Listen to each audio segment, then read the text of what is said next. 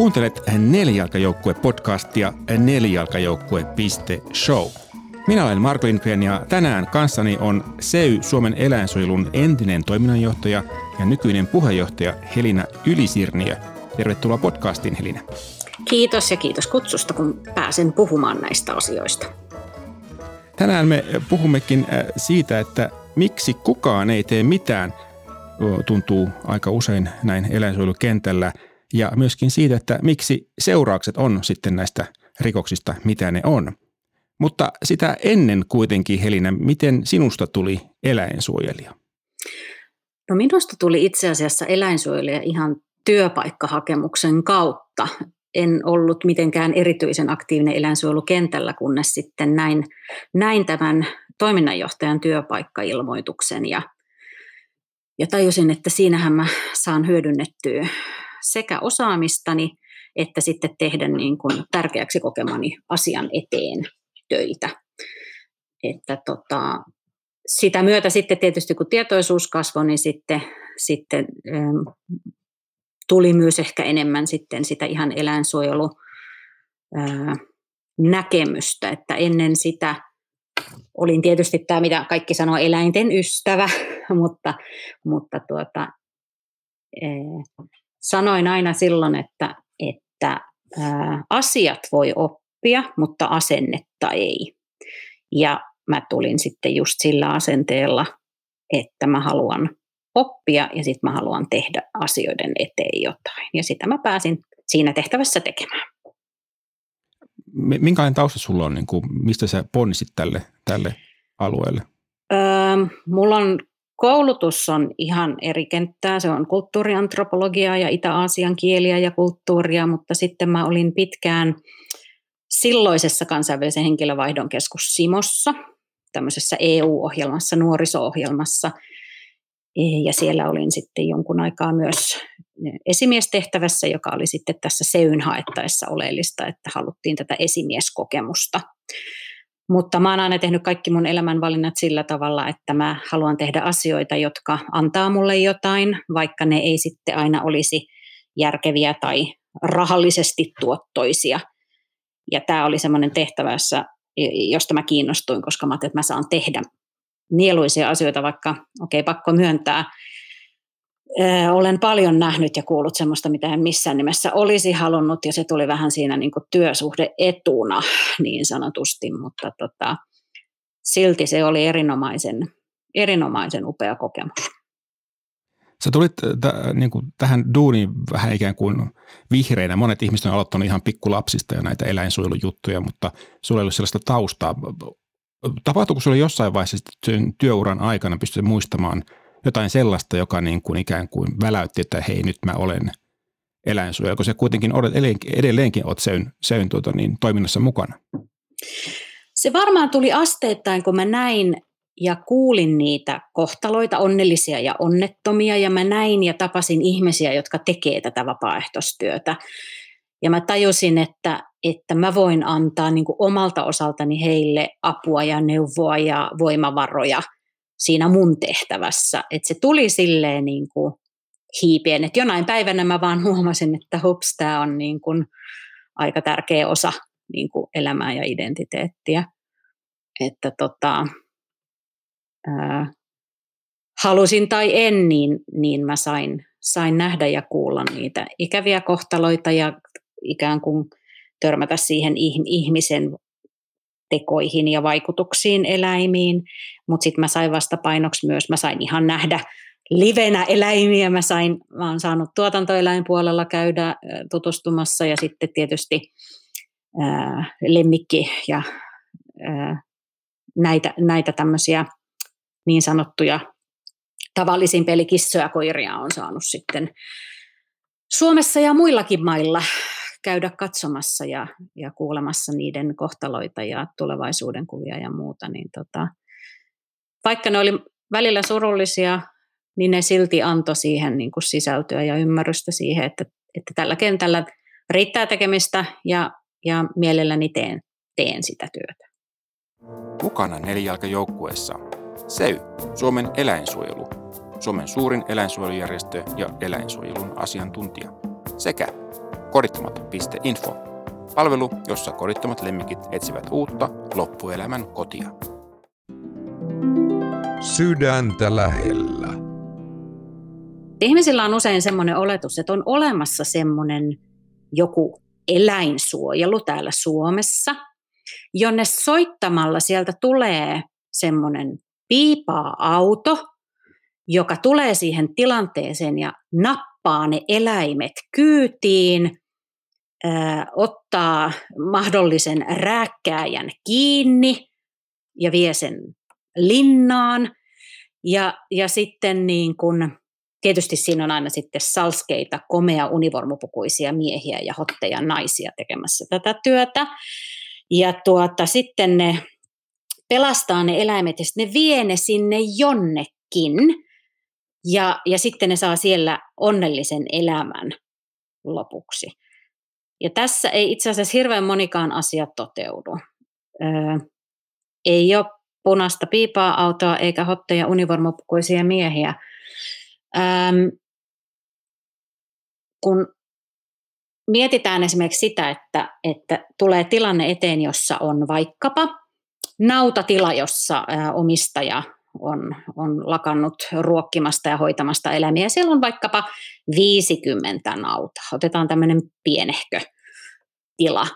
Niin mihin ne 50 nautaa sieltä voidaan viedä? Ei meillä ole Suomessa eikä missään päin maailmaa olemassa jotain massiivista tilaa, jonne ne 50 nautaa voidaan viedä. E, eikä ne edes mahtuisi siihen punaiseen piipaan autoon, mutta ei, niin kuin, ihmiset ei ymmärrä, että kyllä se ehkä yksittäinen koira tai kissat, ne, niille löytyy vielä työn jälkeen, ei siis ihan välttämättä tosta noin vaan, niin niille löytyy ehkä sijoituspaikka. Mutta varsinkin tuotantoeläinpuolella, niin minne ne viedään? Ei niitä voida viedä minnekään, ne joudutaan jättää sinne.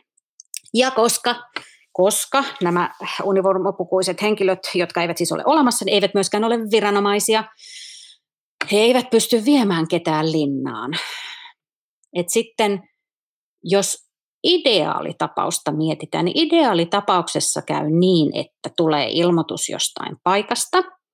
Sinne menee vaikka se vapaaehtoinen eläinsuojeluneuvoja ja, ja tuota, eläinlääkäri, valvontaeläinlääkäri, ja siellä sitten havaitaan niin kuin ongelmia, niin eläinlääkäri siitä tekee heti jotain päätöksiä. Tämä on ensimmäinen askel, mitä meillä on aikaisempina vuosina ontunut aika paljon, että ne eläinlääkärit ei ole ruvennut tekemään päätöksiä, vaan ne on, ne on esimerkiksi antanut suosituksia, joskus ne on antanut jopa määräyksiä, ehkä jopa määräaikoja, tämä on kyllä vähän harvinaisempaa ollut, ja sitten ne on tarkastanut ne määräajat. Mutta sitten jos siellä on kovin graavi tilanne, niin sitten vaikka oltaisiin tässä ideaalitilanteessa olisi pyydetty poliisi paikalle, joka tekisi sitten hyvin perusteellisen tutkimuksen, paljon valokuvia ja, ja olosuhteiden kuvailua ja, ja kaikki kirjattaisi hyvin. Niin vieläkään sitä mahdollista, tämä on teoreettinen mahdollista eläinten rääkkääjää, niin ei, ei viedä minnekään, koska sitten poliisi tekee tutkimuksen ja sen jälkeen syyttäjä miettii, että onko tässä että syytetäänkö vai ei.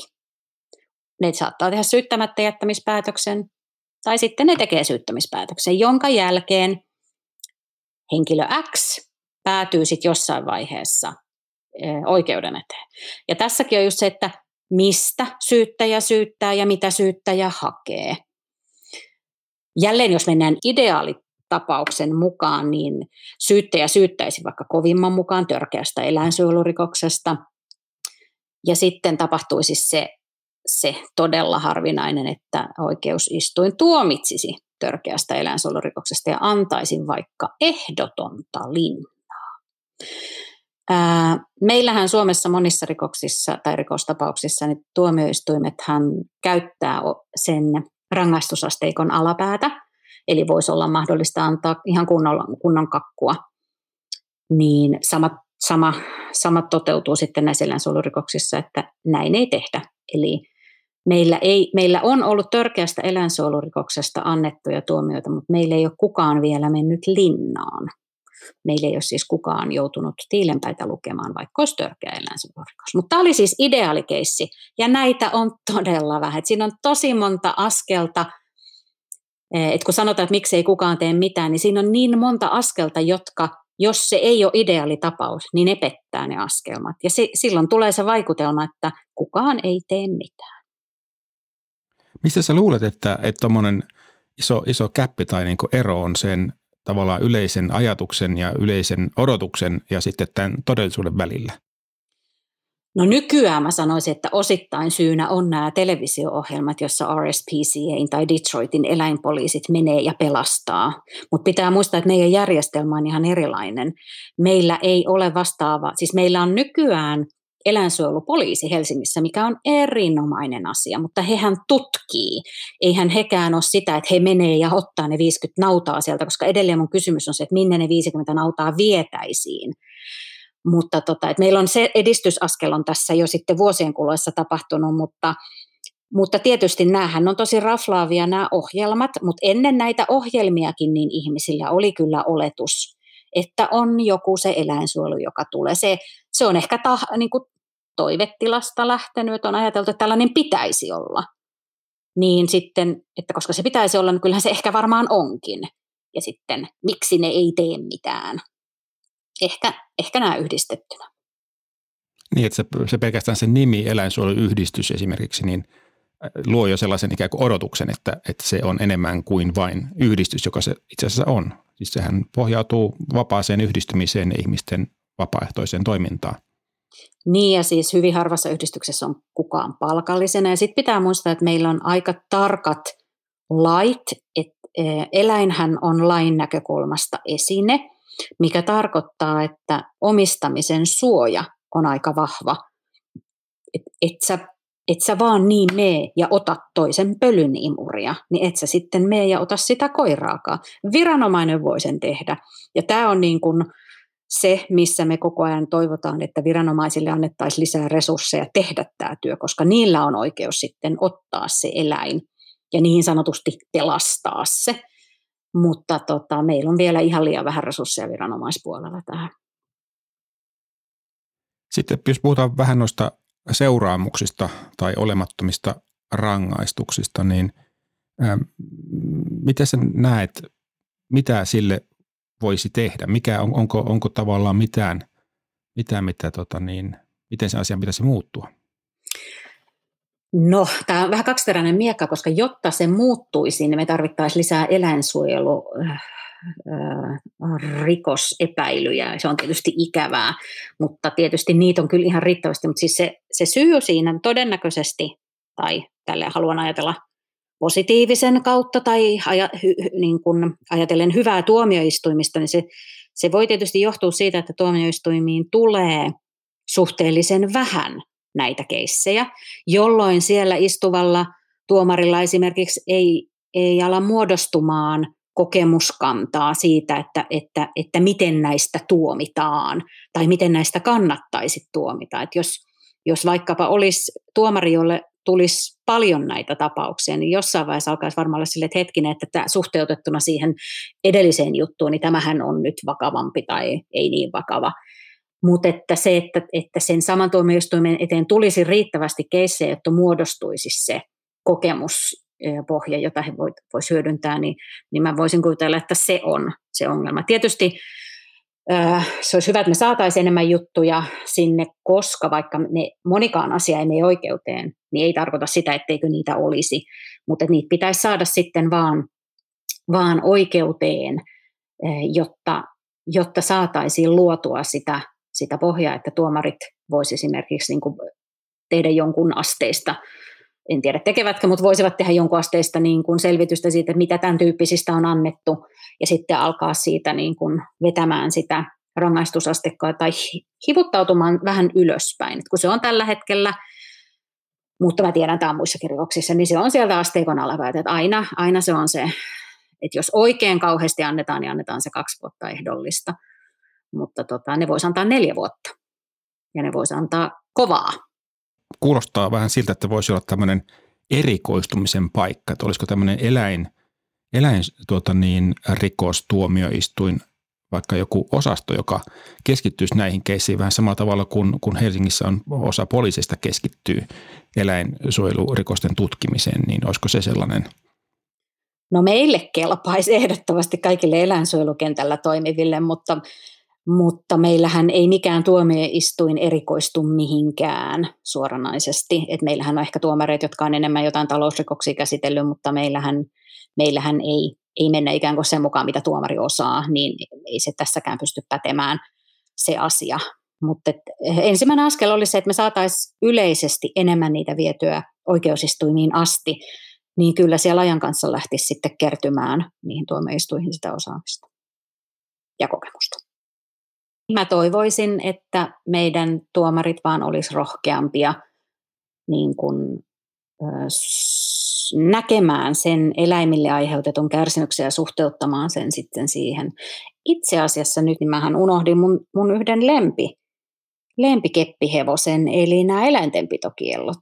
Ja sehän tässä on semmoinen ongelma, että itse eläintenpitokielot ei ole ongelma, ja jopa tuomioistuimet niitä joskus antaakin, mutta ongelmana siinä on se, että meillä ei ole järjestelmää niiden eläintenpitokieltojen valvontaa.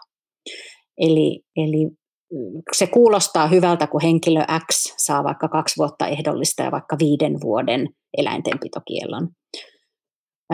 Mutta se voi joskus olla vaikka koirien pitokielto, eli hän saa pitää sitten kaikkea muuta mahdollista, mitä maa päällään kantaa. Mm, joskus se on jopa kaikkien eläinten, mutta harvemmin. mutta ei ole, ei ole mitään tahoa, joka, jo, jolla olisi resursseja valvoa niitä. Eli meillä, meillä viranomaisilla menee kaikki aika ja energia ihan tähän perusvalvontatyöhön, mutta se, että he tekisivät sitten vielä tämmöisiä niin pistokäyntejä ja tarkistaisi eläintenpitokieltoja, niin ei onnistu, ei riitä resurssit. Mikä tarkoittaa, ja mä en tietysti tätä nyt haluaisi ääneen sanoa, mutta, mutta pakkohan se on sanoa, että tietyllä tavalla eläintenpitokiellot on tota, tyhjä lainkirjain. Ja, ja vaikka sen rikkomisesta jäisi kiinni, ei siitä ole sen enempää. Siitä voi olla seurauksena lisää eläintenpitokieltoa, mutta ei siitä tule niin kuin, ei siitä tule putkaalinnaa vankeutta.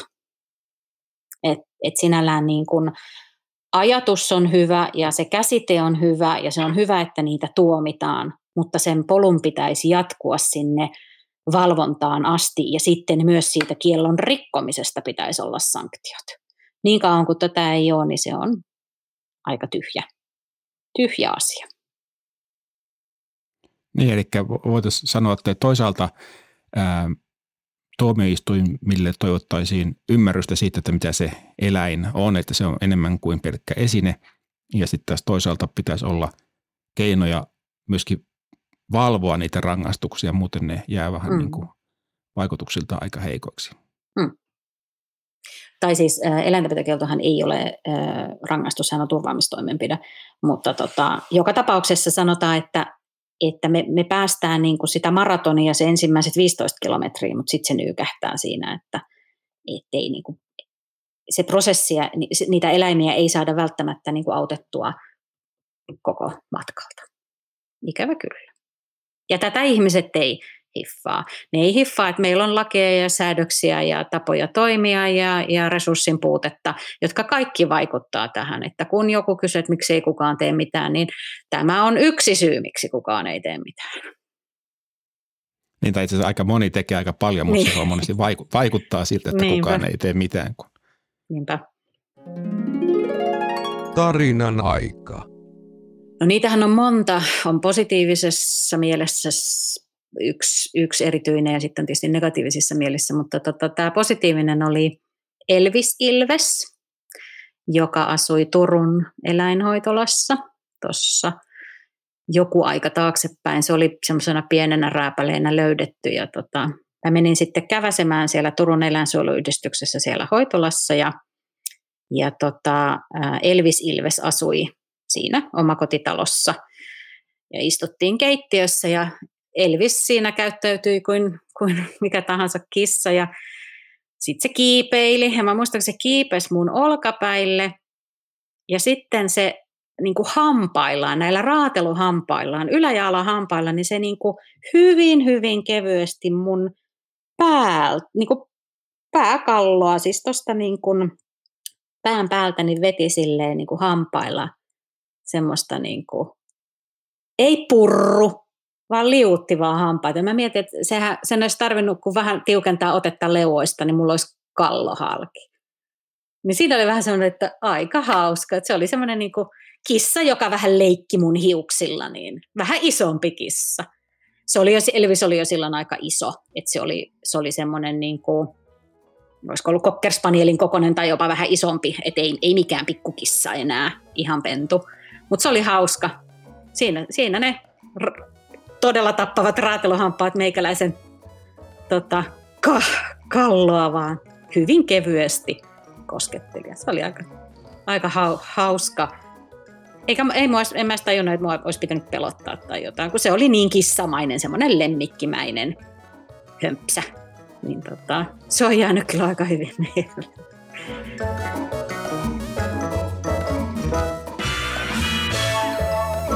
Tämä oli Nelijalkajoukkue podcast. Tuottajana ja editoijana toimin minä, Mark Lindgren ja Huima Production. Taustalla soi Quirky Dog by Kevin MacLeod. Lähetä palautetta osoitteeseen palaute at nelijalkajoukkue.show. Jakson merkinnät ja uudet jaksot löytyvät osoitteesta nelijalkajoukkue.show. Kiitos, että kuuntelit.